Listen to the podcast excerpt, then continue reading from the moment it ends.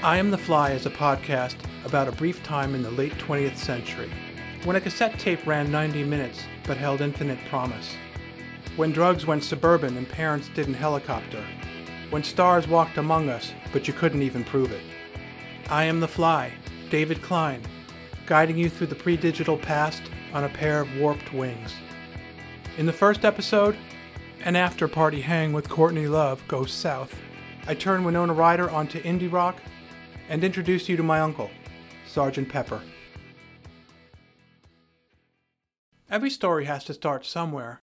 Mine starts with a tight close up behind the ear of Courtney Love. Everyone's got a good Courtney story. I mean, that's, you know, part of my whole thing, right? Exactly.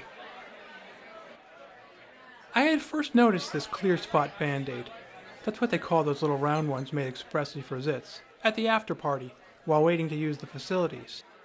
I empathized, having utilized them before. Sensing my presence, Courtney glanced behind her, saw that I was nobody, and turned back around. A minute later, the bathroom door opened, and out popped a bald, weirdly beautiful somebody Billy Corgan. Before a few extra pounds dulled the glam part of the glam Uncle Fester equation. Their handshake produced a lightly perceptible sound of crinkling cellophane.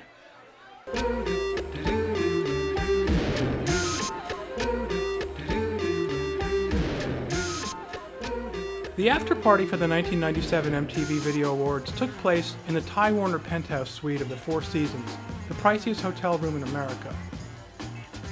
Perched 700 feet above the city, with floor to ceiling windows and a 360 degree view, the palatial digs were oversaturated with famous rockers, actors, and industry people.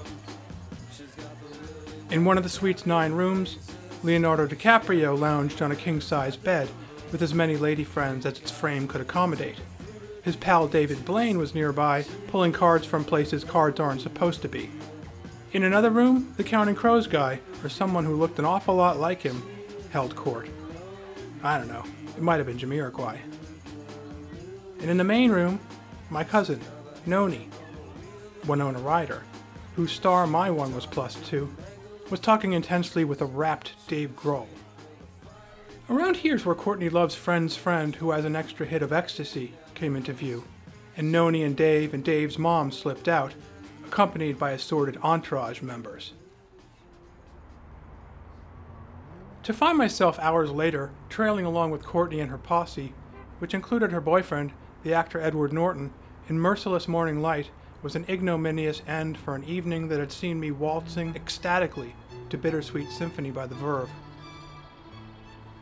I even caught a further glimpse of Courtney's band aid in the limo when she leaned toward her friend, who was some kind of a model, and whispered, Got any coke?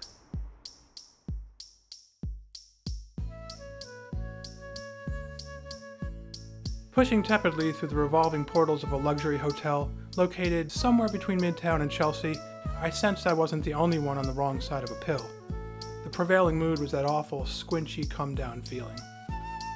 We followed Courtney into and out of an elevator, and when she stopped at a room at the end of a corridor and rapped on the door, we all lurched to a collective halt behind her. After an extremely long minute or so, the door opened, and, as another David, David Byrne, had prophesied, I did have to ask myself. Well.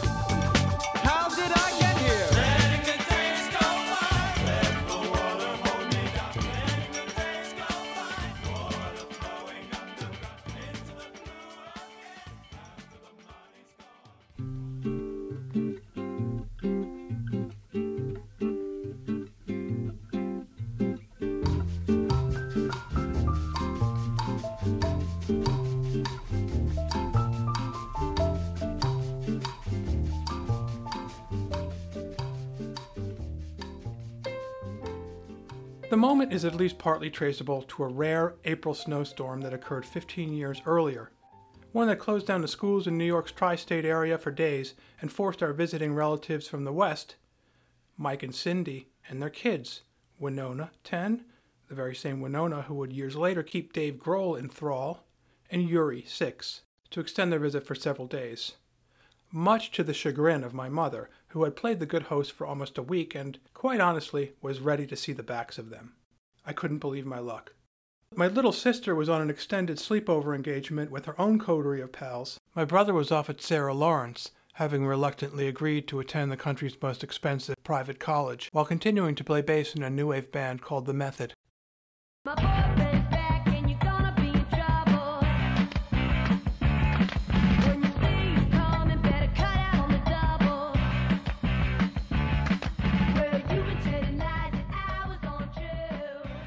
So I had the Horowitz clan all to myself.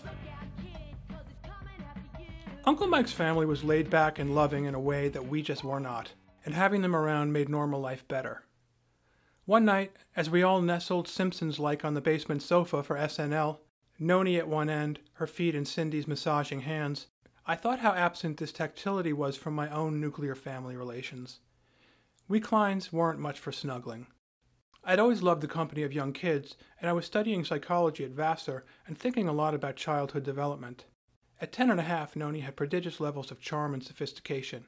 Like me, she was mad about Monty Python and had the dry, absurdist wit and love of wordplay that went with it. We would listen over and over to my Monty Python tape, especially a bit called A Minute Past. No wind stirred the casement window as she stood in the pale translucent light on the Persian carpet. A minute passed. Then another. Then another minute. Then another minute passed. Then another minute passed. And another. A further minute passed quickly, followed by another minute, when suddenly a different minute passed, followed by another different minute, and another. On the eve of the Horowitz clan's departure, the radio could not have been clearer about predicting a major snowstorm, but Mom refused to believe it. Partly because it was April already, mild and sunny to boot, and partly because she just didn't want to believe it. And yet, the following morning, there it blindingly was.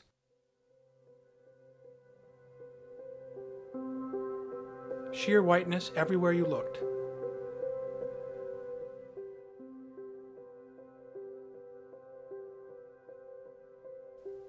Uncle Mike, who had studied meteorology before earning a master's in English and American Lit from NYU, was in heaven. A dedicated snow lover, he hadn't seen the stuff in 15 years and couldn't wait to get out in it. Neither could the kids, who, having spent most of their lives on a commune called Rainbow in Elk, California, Pop 208, had only observed the snow phenomenon in views of Miracle on 34th Street in Rainbow's converted barn cum movie house. Rainbow meant living with six other families according to an aesthetic that was half hippie rejection of middle class values and conformity, half futuristic experimental community.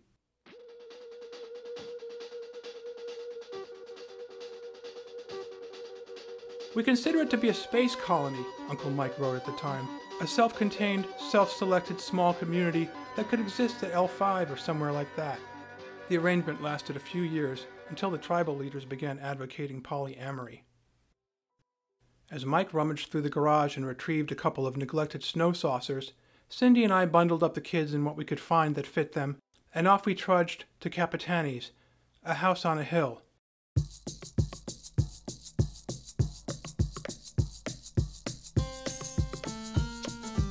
It was a perfect sized hill for novices and gangly snow enthusiasts alike. Mom stayed home and fretted.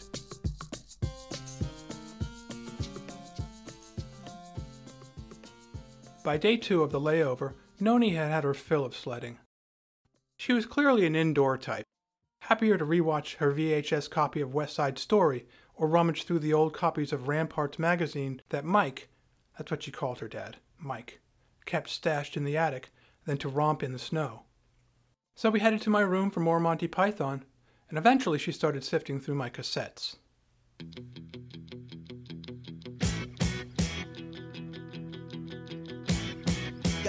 Only coming if you're feeling blue. You tell me I don't pay attention to you. But if you wanna know just where I'm going, My tape collection was my most valued personal possession. I had them numbered and maintained a master list in a hardbound, blank paged book. Some were recordings of vinyl albums, minus songs I didn't like or didn't have room for. I would go back and record over entire sections I no longer dug. I viewed them as works in progress. My most treasured mixes consisted of songs culled from the airwaves. They might lack first verses or end with a segue into another track or DJ talk, but that was okay. I gave them fanciful names like Scattered Showers and Assorted Poodles, and spent inordinate hours illustrating the narrow rectangular panel on the paper insert that lined up with the tape's spine. Let's try peppermint lumps, Noni said. My up at eight, falls out of bed, splashes his face, scratches his head. He runs down the stairs to me and my sister in the kitchen with mom. Peppermint lumps was a good place to jump in. Sometimes he smiles. The title came from a one off single by Pete Townshend, spoke sung by a little British kid named Angie. But when I feel sad, he always tells me to look for the sun. It was many other things I loved. Catchy, childlike, strange, and obscure. From there, an exuberant smorgasbord of sound.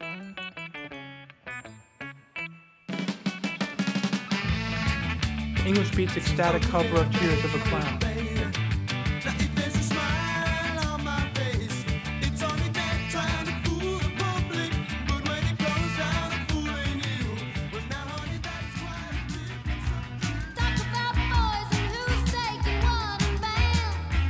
Band. Does Lisa Like by 16 year old Rachel Sweet.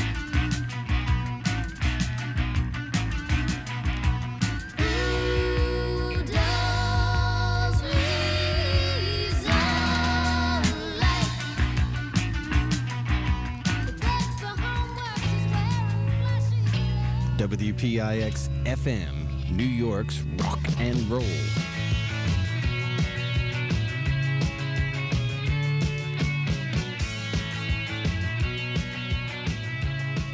Boys Don't Cry by The Cure.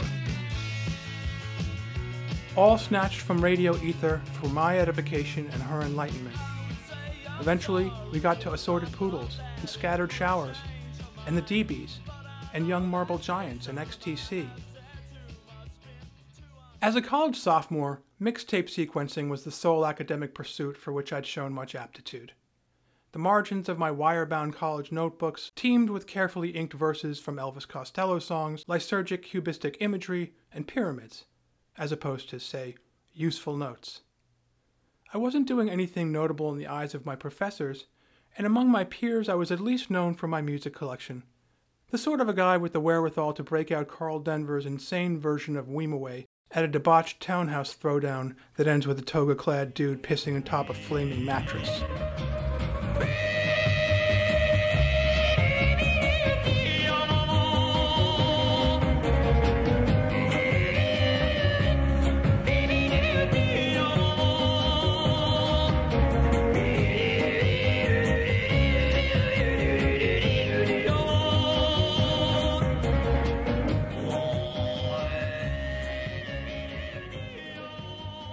I was known for my tapes.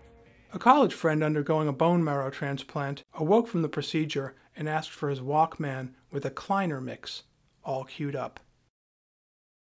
The first time I made a tape, and I do mean tape, nobody called these things mixtapes until much later. I pressed the record button on my portable Panasonic unit, placed it between two cheap speakers, and tried to be as quiet as I could while Yes's Yesterdays played.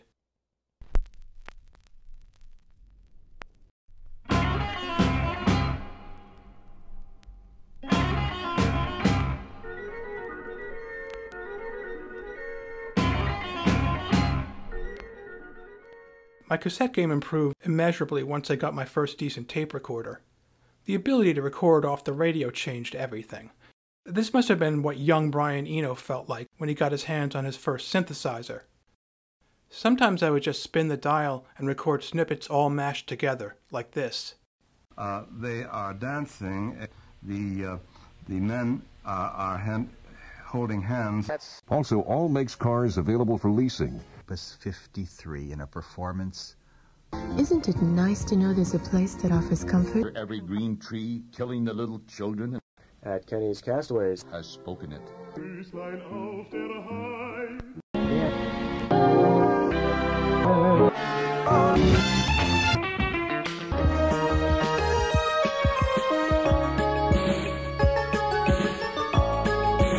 Call Swing is here.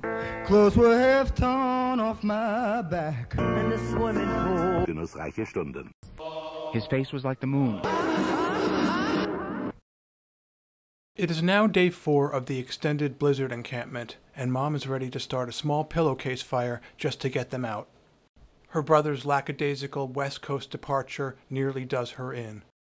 The car is packed, the suitcase is stowed, the entire family has showered, and the car is in the driveway with the engine running. Mom is just about to let out a huge sigh of relief, perhaps even fix herself an early cocktail, when one of the car doors flops open and out pops little Yuri, who's forgotten his Dodgers cap. Mom locates the hat, guides him gently but firmly out the door, and is just about to praise God for his mercy when Uncle Mike reappears at the door. He has to pee.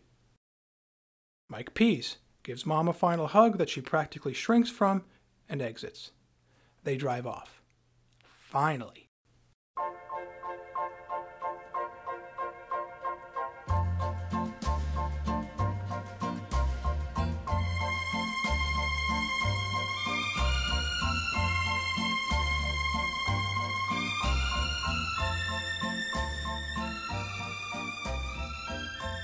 Seven minutes later, Mom is down in the basement, deep in the zen of folding Dad's socks, lulled by the sound of swishing bath towels when she hears the car pull back into the driveway. A beat later, the side door opens, followed by a light, clambering footfall. Enter Noni, waif-like. And action. Oh my gosh, Joan! I almost forgot West Side Story! Doe eyes wide, selling it. Noni retrieves the tape from the VCR, emits the cutest little whoo and eye roll you've ever seen, and scoots elfinly back up the stairs.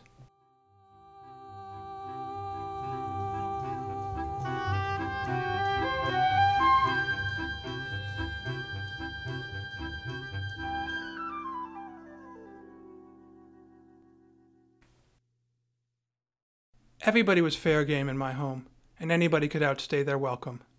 But I never doubted I was loved. Whenever I started choking on something at the table and Mom offered me her palm and said spit, I knew I was loved.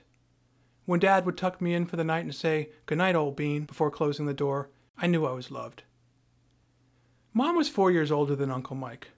They grew up digging the Brooklyn Dodgers, J.D. Salinger, sci fi novels, New York radio, and sneaking out of the family apartment in Brooklyn's Crown Heights neighborhood for French fries after my grandmother's dependably bland meals. By 1965, they were both on societally approved paths. Mom was married to a Jewish doctor, living in the suburbs and raising three kids. Primrose Lane, life's a holiday on Primrose Lane. Just a holiday on Primrose Lane. Michael, a voracious reader who loved the smell of old books, was working at his dream job in the books department of Parke-Bernet, the nation's premier auction house. But while Mom had her hands full, Mike was living free and easy in a $100 a month pad in the West Village and having a high old time of it. Through a convoluted series of events, he had managed to avoid some of his army duty, so as long as he kept his crew cut military grade and showed up for bi monthly troop meetings at a city battalion, he was at liberty to partake in the full swath of counterculturalism. On a typical weekend, he and his girlfriend Bev would meet up their friends, John, and Mike's future wife, Cindy. They'd smoke some tea at one of their apartments and then catch a French or an Italian new wave flick, or maybe a samurai movie, or an old Batman and Robin serial at the New Yorker Theater on Upper Broadway at midnight. They represent American youth who love their country and are glad to fight for it. Wherever crime raises its ugly head to strike with the venom of a maddened rattlesnake, Batman and Robin strike also. And in this very hour when the Axis criminals are spreading their evil over the world, even within our own land, Batman and Robin stand ready to fight them to the death. There was a thriving acid culture, too, and tripping grew to be a common weekend occurrence. NYC and LSD made for a volatile mix. Police sirens, especially, were a massive bummer. Mike and Bev and their friends learned to venture outside only when coming down. In June 1965, they and several members of their cohort rented a farmhouse in New England and spent that steamy summer imprinting their minds with revelatory new wiring.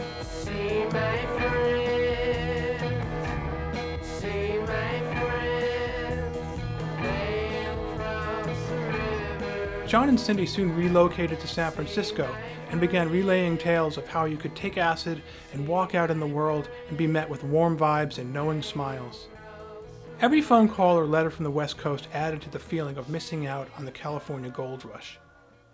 As 1966 came to a close, Good Vibrations edged out Mellow Yellow at the number one spot on the Billboard chart, and Bev, who had no real job, flew west. Mike waited until Christmas vacation rolled around before making the same journey. Anxious for him to experience the San Francisco phenomenon in proper fashion, his friends welcomed him with a much stronger dose than he'd ever had, powerful enough to conjure Frank Zappa's Susie Cream Cheese forth from the stereo embroidered by a choir of Zen monks.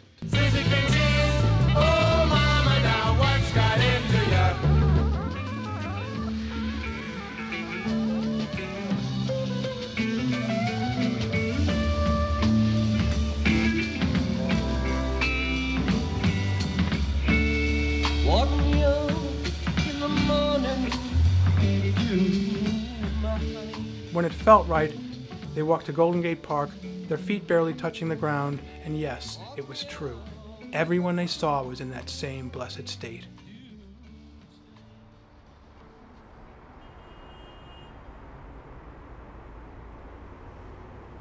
Weeks after that peek through the doors of perception, Uncle Mike stood in the frigid vestibule of his apartment, gazing at issue 4 of the San Francisco Oracle. On the cover of the Haight Ashbury neighborhood's psychedelic newspaper was a bearded, third eye emblazoned shaman in magenta and black tones, framed in spidery script that announced, A gathering of the tribes for a human being. This now iconic happening had already happened, three weeks ago, and John and Cindy had been there. Though he wasn't really quite ready to start packing, the notion that his life path led westward began to assert itself, and a knowing smile crept across his face.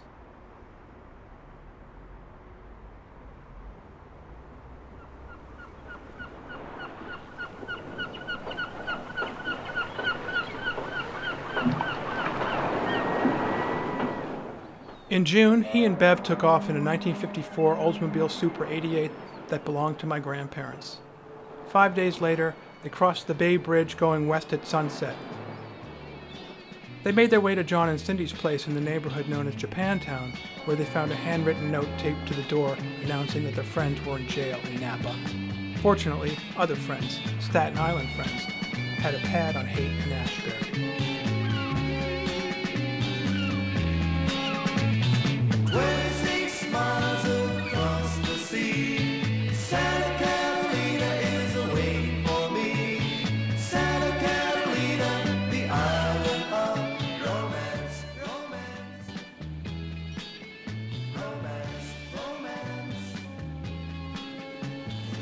Once he and Bev settled in, Uncle Mike sent me a postcard. Dear David, do you still like Indians? There are some on the other side of this card. Indians are very popular out here. Last week, a whole bunch called North American Indian Unity Caravan came to town and met with the hippies who dress like them and wear feathers and beads. Some of my best friends live in teepees. Love, Sergeant Pepper. Postmarked October 1967, and ostensibly an announcement for three shows by Quicksilver Messenger Service at the Avalon Ballroom, the postcard pictured a goddess on horseback rendered in psychedelic American flag colors of silver, blue, and red. The buzz I caught off it went way beyond the hypnotic visuals. Here was a voice addressing me, a five year old kid, in the language of the times. I was no mere little brother or child in his eyes. I was a receptive young soul with a brain and a heart. And hippies were everywhere you looked in the news, in laugh in sketches. Do you know, the hippies are still demanding free expression, sexual liberalization, and legalized drugs. About the only thing they're not demanding is jobs. Having a certifiable hippie uncle was almost like having a celebrity in the family. Inspired, I grabbed a few of Dad's freebie notepads from a pharmaceutical company hawking a new antibiotic called Keflin.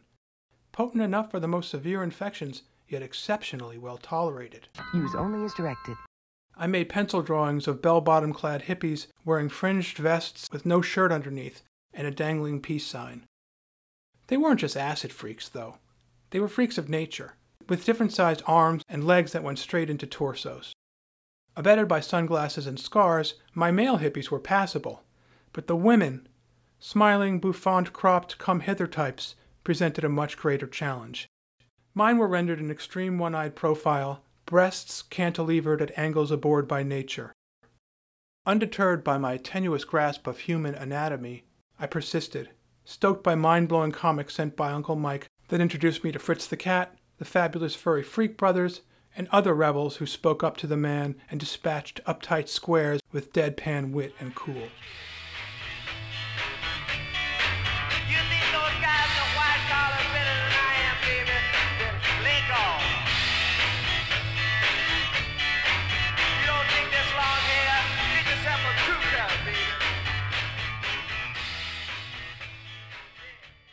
Despite being extremely left wing, Mom was no hippie, or even much of a hippie sympathizer. One time Uncle Mike tried to share the wonders of a good reefer with Big Sis. They smoked a joint and listened to Let It Be, as you do, and lo and behold, when Dig a Pony came on, a song Mom knew inside out, this time it was like, wow, man. Like, suddenly she hears this astonishing beauty she'd never picked up on before. But when Mom comes down, she feels hoodwinked. Bamboozled, maybe? Cheated by the evil weed. Falling in love with I Dig a Pony, which really isn't a great Beatles song by any stretch, was proof positive that pot messed with your critical faculties, and Mom liked to keep hers numbered in case of an emergency.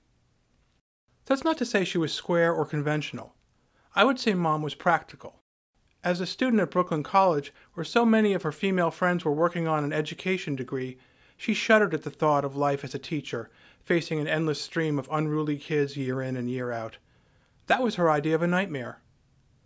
As a female English major, Mom stood out, and she parlayed her degree into a reporter job at the American Weekly, a Sunday supplement published by the Hearst Company.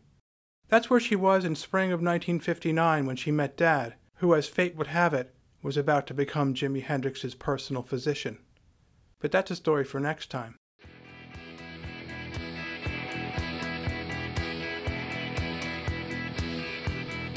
Check out iamthefly.org for a mix of all the songs used in this episode and more. And if you liked what you heard, please do subscribe to the podcast and tell a friend.